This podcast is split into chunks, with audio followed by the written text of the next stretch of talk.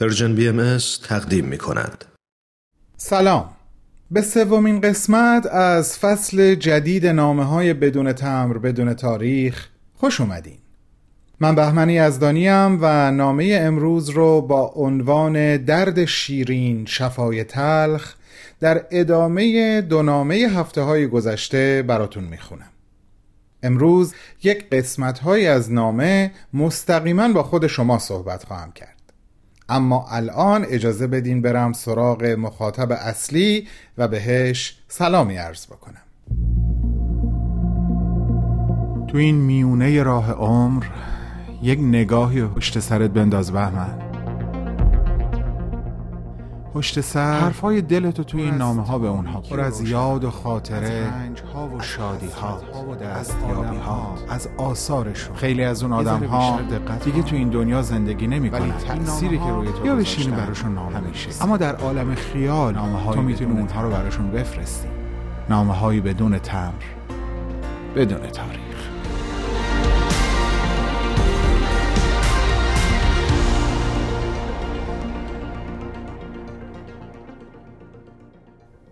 درود بر تو لوا جان. بدون مقدمه می‌خوام برم سراغ مطلبی که هفته قبل فقط بهش یک اشاره مختصر کردم و قول شرح ماجرا رو برای امروز دادم. موضوع از این قرار بود که من یک شباهت حیرت انگیز بین تو و جناب بدی که حامل نامه حضرت بهاءالله به ناصر الدین شاه بود کشف کردم. در زمانی که پادشاه وقت ایران یعنی مزفردین شاه در پاریس بود حضرت عبدالبها مکتوبی که خطاب به پادشاه ایران نوشته بودن رو برای تو به آمریکا میفرستن و طی یک نامه جداگانه مخصوص خودت ازت می‌خوان طی یک سفر طولانی از آمریکا به سمت فرانسه سفیر حضرت عبدالبها و حامل نامه ایشون باشی و اونو به پادشاه برسونی. خب این شباهت واقعا حیرت انگیزه. تو این سفر رو آغاز می‌کنی و وقتی به پاریس و به محل اقامت پادشاه و صدر ازمش می‌رسی به تو اجازه ملاقات داده نمیشه. اما تو می‌دونستی که این نامه باید به دست پادشاه برسه. از قرار معلوم پسر کوچک صدر ازم ناخوش احوال بوده و امید چندانی به زنده موندنش نداشتن. و تو به منشی صدر ازم میگی که بهش بگه شرط بین ما خوب شدن حال پسرت. اگه تا فردا بهبود پیدا کرد منو به حضور بپذیر. تو اون شب همه بهاییان پاریس رو دور هم جمع کردی و همگی تا صبح به نیت شفای پسرک دعا خوندین. صبح روز بعد. به محض ورودت به دفتر بلادرنگ به حضور صدر اعظم فرا خونده شدی و نامه حضرت عبدالبها رو به دستش سپردی تا به پادشاه برسونه. چرا که حال پسرک خوب شده بود. و عجبا که نامه دست کم برای مدتی مؤثر واقع شد. چون همونطور که می‌دونی حضرت عبدالبها در اون نامه از مزفر شاه خواسته بودن ترتیبی بده تا این میزان از آزار و اذیت و حبس و شکنجه و قتل و قارت بهاییان ایران تخفیف پیدا بکنه یا حتی متوقف بشه و شگفتا که برای مدتی این اتفاق افتاد. من به عنوان یک بهایی ایرانی به نیابت از طرف همه بهایان ایران که قطعا تعدادی از اونها در این لحظات شنونده گفتگوی من با تو هستن ازت صمیمانه تشکر می‌کنم لواجه.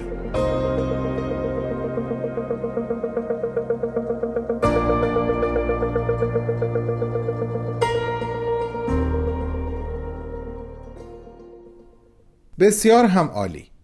از اینجا به بعد می‌خوام با تنز و شوخی بقیه این آمد رو بنویسم. و همین ابتدای کار دوست دارم بهت بگم واقعا بلد بودی یا؟ عجب دختر ناقلایی بودی تو.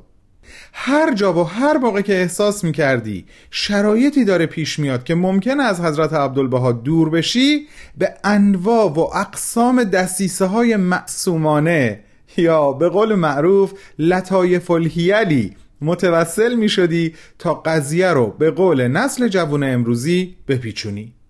خوشم میاد که حضرت عبدالبها هم همیشه دستتو میخوندن و خیلی وقتا تیرت به سنگ می‌خورد. اما تو از رو نمی‌رفتی.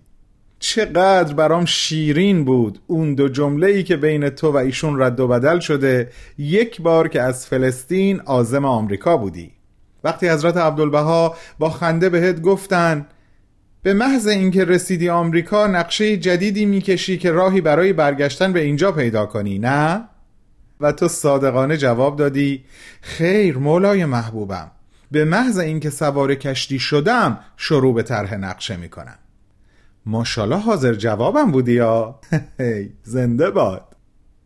این قضیه بود تا وقتی که حضرت عبدالبها به آمریکا آمدن و خب میشه حال دل تو رو در اون روزها و لحظه ها به خوبی درک کرد. تو در بهشت موعود خودت زندگی می‌کردی. تا اینکه یک روز تو رو احضار کردن و گفتن میل دارن برای معرفی پیام حضرت بهاءالله به کالیفرنیا بری. و تو دیوانه شدی. خب اجازه بده. من اینجای نامه روی سخنم رو به سمت شنونده هامون برگردونم و ادامه مطلب رو خطاب به اونها بگم. تو هم لطفا جایی نرو بشین و گوش کن.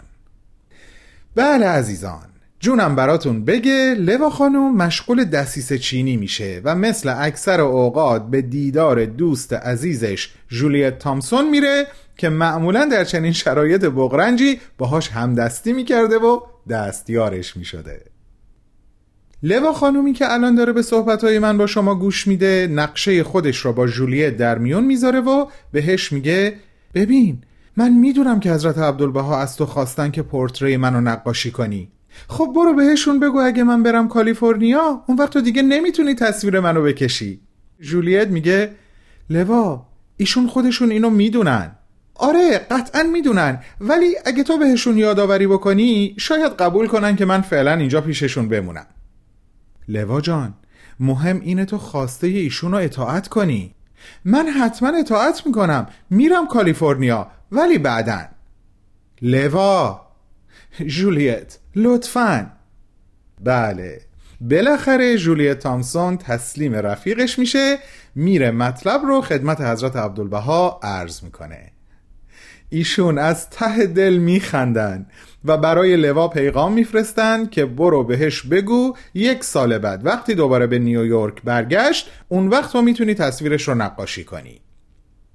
و سرانجام دستورالعمل نهایی احتمالا با صلابت بیشتری در کلام. به لوا بگو به کالیفرنیا بره. حالا حتما شما عزیزان فکر می‌کنین لوا شال و کلاه کرد و رفت کالیفرنیا. نه خیر نرفت. با من همراه باشین تا ادامه ماجرا رو براتون تعریف کنم.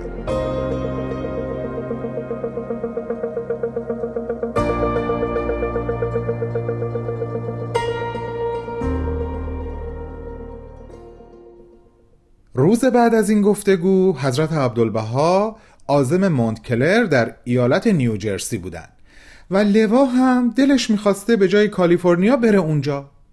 برای همین دوباره رفت سراغ دوستش و بهش گفت بیا جولی بیا بریم مونتکلر پیش حضرت عبدالبها. جولیت یکه خورد. گفت لوا ما دعوت نشدیم نمی‌تونیم بریم اونجا.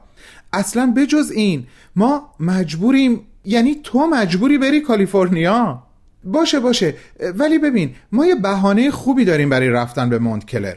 این عکس های اخیری که از حضرت عبدالبها گرفته شده همش دست توه مگه نه؟ خب ایشون باید اونا رو ببینن تا تصویب کنن دیگه.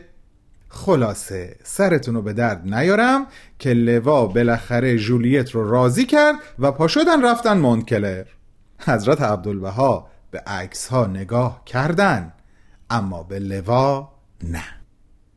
حضرت عبدالبها عشق لوا رو درک می کردن و خدماتی هم که انجام داده بود رو فراموش نمی کردن.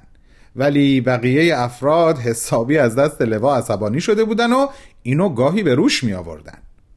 در روز 29 جون 1912 در مونت کلر زیافت وحدت برگزار شد. زیافتی که طی اون حضرت عبدالبها رسما اعلان کردند که آین بهایی در آمریکا مستقر شد. این زیافت هنوز هم در چنین روزی جشن گرفته میشه.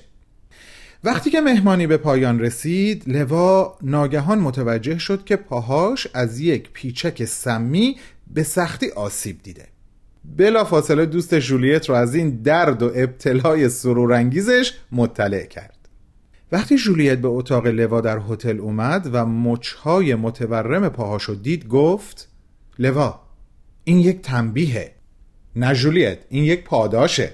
لوا این یک امتحانه. نه این یک هدایته. جولیت برو پیش حضرت عبدالبها بگو پاهای من متورم شده. بگو اصلا نمی‌تونم راه برم. احتمالا تا اثر این سم پیچک از بین نره نمی‌تونم برم کالیفرنیا. جولیت پیغام رو که به حضرت عبدالبها داد ایشون دوباره خندیدن و فرمودن من لوا را شفا می‌دهم. بعد از روی میز کنار دستشون یک قوری چای سرد رو برداشتن اونو به جولیت دادن تا برای لوا ببره.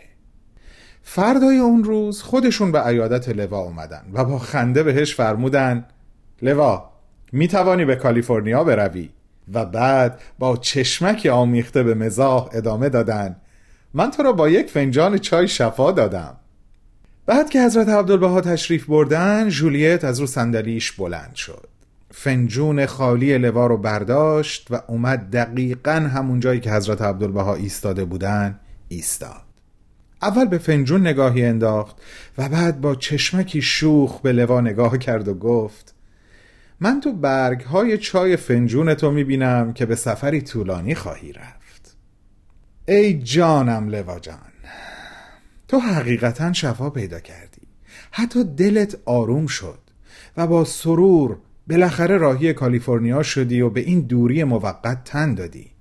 و نکته شگفتانگیز اینجا بود که انگار حضرت عبدالبها می‌خواستن تو رو زودتر بفرستن تا راه رو هموار کنی.